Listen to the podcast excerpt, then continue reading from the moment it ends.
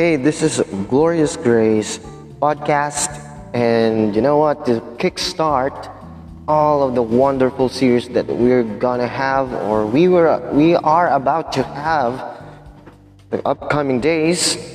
Today we will just talk about why glorious grace. Okay, why that religious two words, right?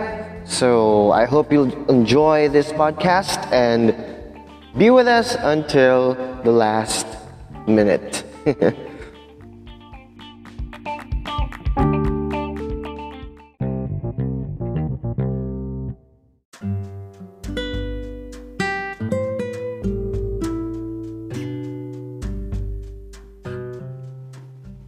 okay, now in order for us to understand why those two words, glorious grace, I think it's better for us to look to look back from where we got that two words or those two words. All right, so we will now read from Ephesians chapter 1 chapter 1 verses 4 to 6. Let me read that to you from the NASB. Okay, uh, it says here, just as he chose us in him now, Paul is talking about the Father here. In Him, before the foundation of the world, that we would be holy and blameless before Him.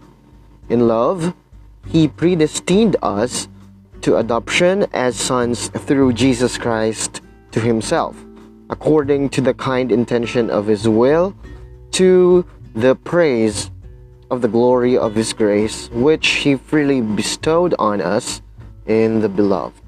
Well, there you have it, people. There you have it, folks.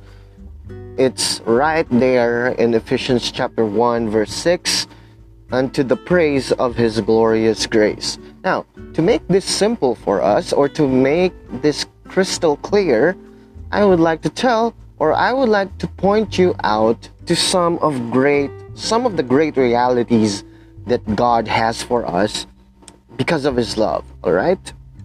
Now, in verse 4, we can uh, we can recall or we we can notice a, a quite huge or deep theological thing or reality about God here. In the reality or in the word chose okay? He chose us before the foundation of the world. Now whoa that's a huge phrase. That's a huge truth we have here. Meaning to say, before even the world or the, the calendar of the world began to run and the history of the world run, ran its course, God chose people. All right, He knew us. He knew those whom who or those people who will believe in Him. And then, not only that, He chose us or he chose people, but he already planned something for them. He chose them to be holy, meaning to say separate from the world, not really religiously holy or uh, what you know what I mean. Someone whose life is just so quiet. Okay, someone who cannot uh, be angry. Uh, that's our usual notion for holy, but the, the word means separated or uh, set apart for, for, for God. And then he planned, the reason why he chose people, and those chosen people were planned to be holy or separated, just like what I've told you, and blameless before him. Meaning to say, um, he, those people, these group of people would be so blameless before him, the word before him signifies that it's a positional uh, holiness, it's a positional uh, experience of being blameless.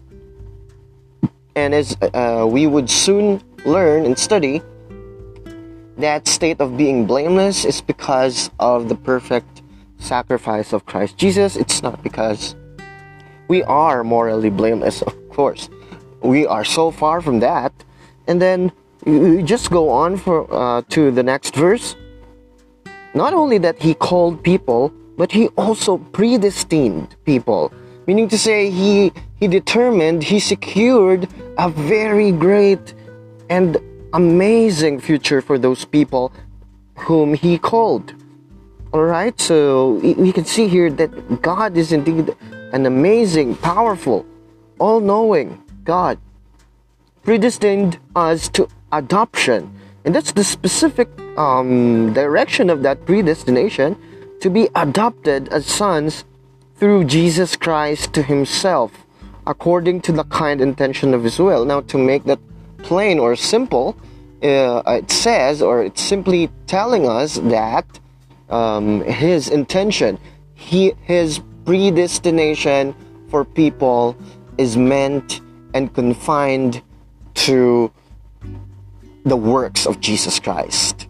We are going to be adopted as sons of God, even though we are so rebellious, even though we are so imperfect, even though we are so prideful, sinful, we would be adopted to be his sons and daughters because of Jesus Christ. That's the main point of his predestination. It's not just to know who, who who's that girl you're gonna marry or what profession you're gonna take on in the future. No, um, well, of course, those things are already secured, but the main point of his predestination is to make us or to conform us to his son so that we can be adopted as sons and daughters as well.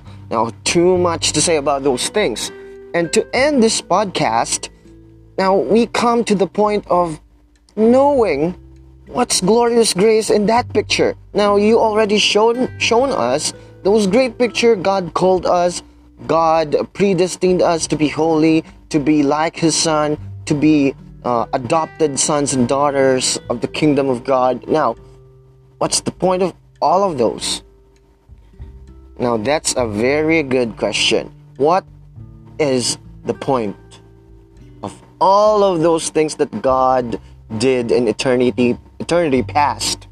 Now, the answer for that would be glorious grace. Now, we see it from or we see it in verse 6 to the praise of the glory of his grace. Now, he did all of that so you and I you and I can have a very and otherworldly and, and uh, unexplainable show right before our very eyes. And what's that show? Is it King Kong? Is it uh, is it Marvel Studio or anything that we watch from Netflix?